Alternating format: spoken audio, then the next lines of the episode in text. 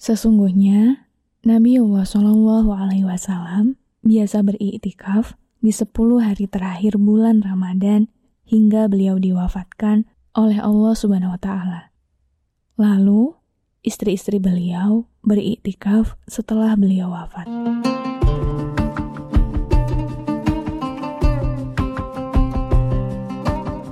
Assalamualaikum.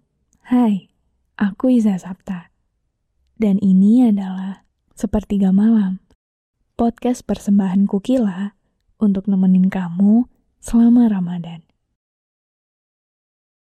Semakin Ramadan mau habis, semakin besar pahala yang bisa kita raih. Menarik ya? Ini tuh sebenarnya kayak ujian juga buat kita. Allah pengen ngeliat siapa sih yang paling sungguh-sungguh selama Ramadan. Biasanya, semakin Ramadan mau pergi, justru semakin muncul rasa malas dalam diri kita buat beribadah. Bener nggak? Alasannya macam-macam. Mulai dari udah mulai lengah, udah mulai lelah, udah mulai sibuk nih buat mudik, banyak kerjaan, sampai banyak bukber. Padahal, justru di detik-detik terakhir inilah ada sebuah hadiah besar yang sudah Allah siapkan. Makanya, kenapa tadi aku bilang ini tuh sebuah ujian? Karena gak semua manusia bisa sabar untuk terus-terusan konsisten beribadah. Jangankan untuk meningkatkan kuantitas dan kualitas ibadah, untuk konsisten dengan jumlah ibadah yang sama aja, rasanya berat banget. Kenapa? Ya, karena banyak godaannya. Tapi disitulah letak menariknya. Semakin kita kuat menguji diri kita sendiri, insya Allah semakin besar juga pahala yang akan kita dapatkan. Nah, kalau kamu sekarang gimana nih? Masih on the track buat ibadah atau udah mulai lengah? Di episode kali ini, aku mau ngenalin satu kebiasaan Rasulullah di setiap sepuluh hari terakhir selama bulan Ramadan, yaitu itikaf. Itikaf adalah ibadah yang dilakukan dengan berdiam diri di dalam masjid untuk beberapa waktu dengan tujuan mendekatkan diri kepada Allah Subhanahu Wa Taala dan memperbanyak ibadah.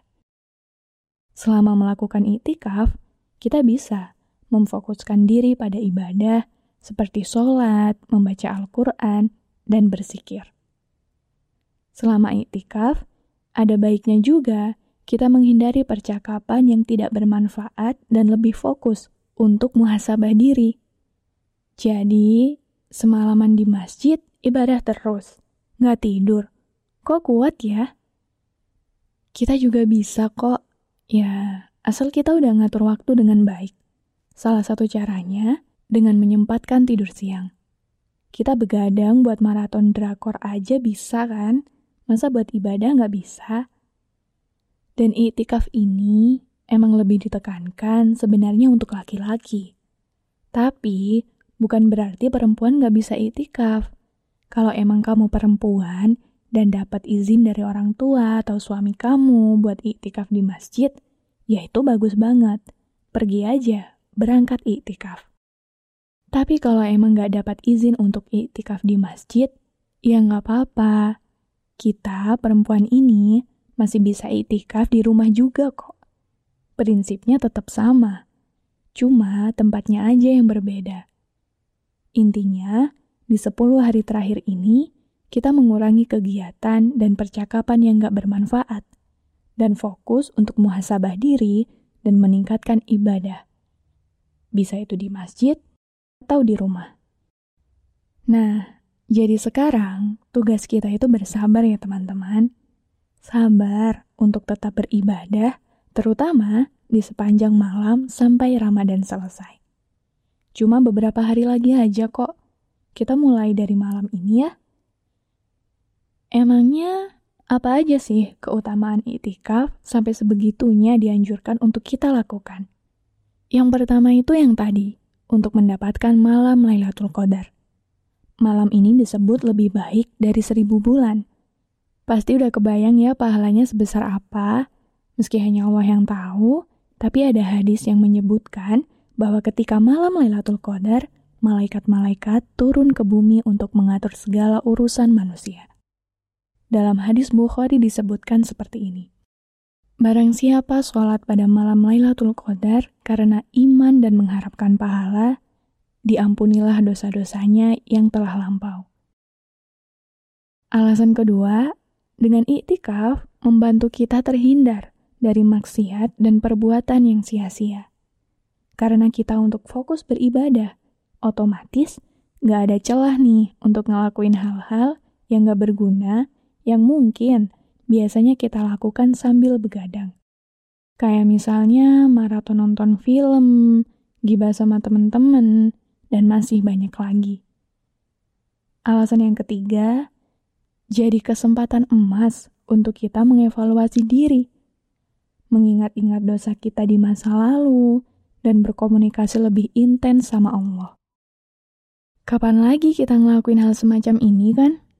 Mungkin kalau bukan karena bulan Ramadan, belum tentu ya kita mau dan bisa ngeluangin waktu secara sengaja untuk bangun tengah malam sampai pagi dan melakukan ibadah. Maka dari itu, ini yang aku bilang kesempatan emas. Rugi banget kalau sampai kita ngelewatin momen ini gitu aja. Oh iya, jangan lupa juga baca doa malam Lailatul Qadar ini di setiap malam selama itikaf. Allahumma innaka 'afuwwun tuhibbul 'afwa faghfu 'anni. Artinya, ya Allah, sungguh Engkau Maha Pemaaf, Engkau juga menyukai maaf. Oleh karena itu, maafkanlah aku. Jadi, semangat ya. Semoga kita mendapatkan malam-malam terbaik di akhir bulan Ramadan ini. Amin. Oh iya, Sepertiga Malam mengudara setiap hari selama Ramadan. Jangan lupa follow dan nyalain notifikasi biar kamu nggak ketinggalan episode selanjutnya. Assalamualaikum.